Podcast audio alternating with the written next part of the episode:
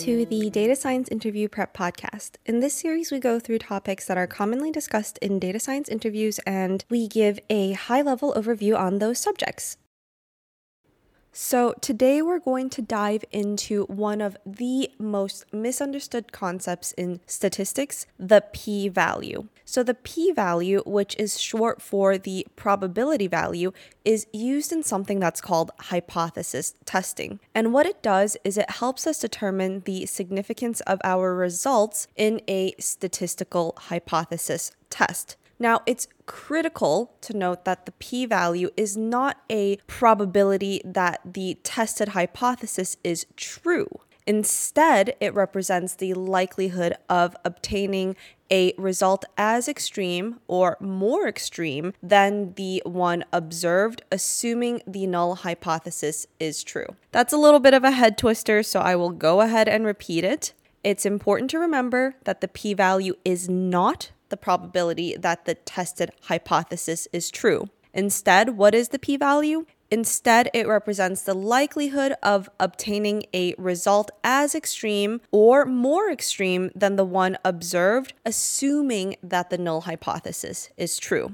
Now, let me give you a quick example to help illustrate this because I know it's a little bit of a head twister. So, let's say you're conducting an experiment to determine if a new drug is more effective than the current standard treatment. You start off by assuming a null hypothesis. The typical convention is we'll just call it H naught. And your H naught says that there is no difference between the effectiveness of the new drug and the standard one. You then perform your experiment, collect data, and analyze it. So, after you've analyzed your data, if your p value ends up being small, let's say less than 0.05, which is a common threshold used both in industry and academia, it implies that the likelihood of observing the result you got, or something more extreme, is less than 5%, assuming that the null hypothesis is true. So, again, that's a little bit of a mouthful. So, let's just say it's kind of like saying, hey,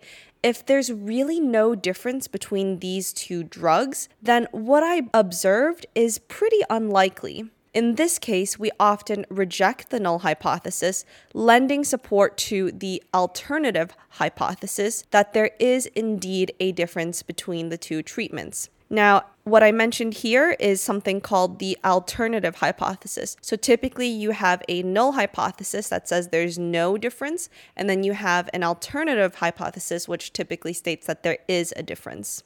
Now, on the other hand, a large p value, again, the industry standard being greater than 0.05, suggests that your observation is quite likely under the null hypothesis or fairly likely under the null hypothesis. So, in this case, you don't have strong evidence against the null hypothesis.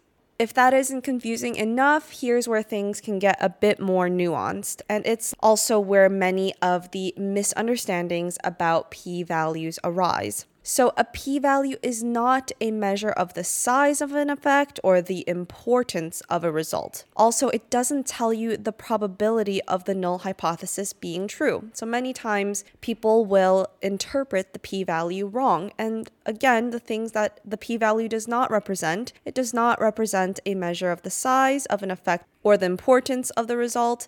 It doesn't tell you the probability of the null hypothesis being true. And another crucial point p values depend not only on the strength of association or effect in the population, but also on the sample size. So, given a larger sample, a smaller effect can produce a smaller p value. So, a smaller p value does not necessarily imply a larger effect.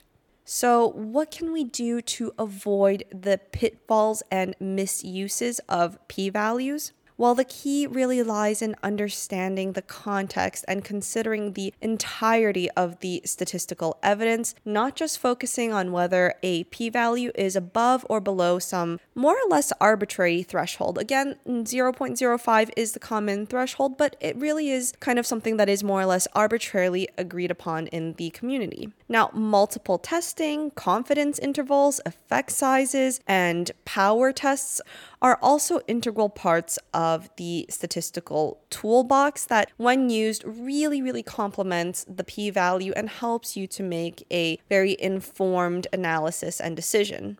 Okay, so I think with that being said, that's a good point to conclude our dive into the world of p values. I hope this episode sheds some light on what p values are and what they are not. As always, thanks again for tuning in to today's episode of the Data Science Interview Prep Podcast. We hope you found this episode helpful and informative. Be sure to join us next week where we will discuss other interesting topics in the field of data science. Until then, happy modeling!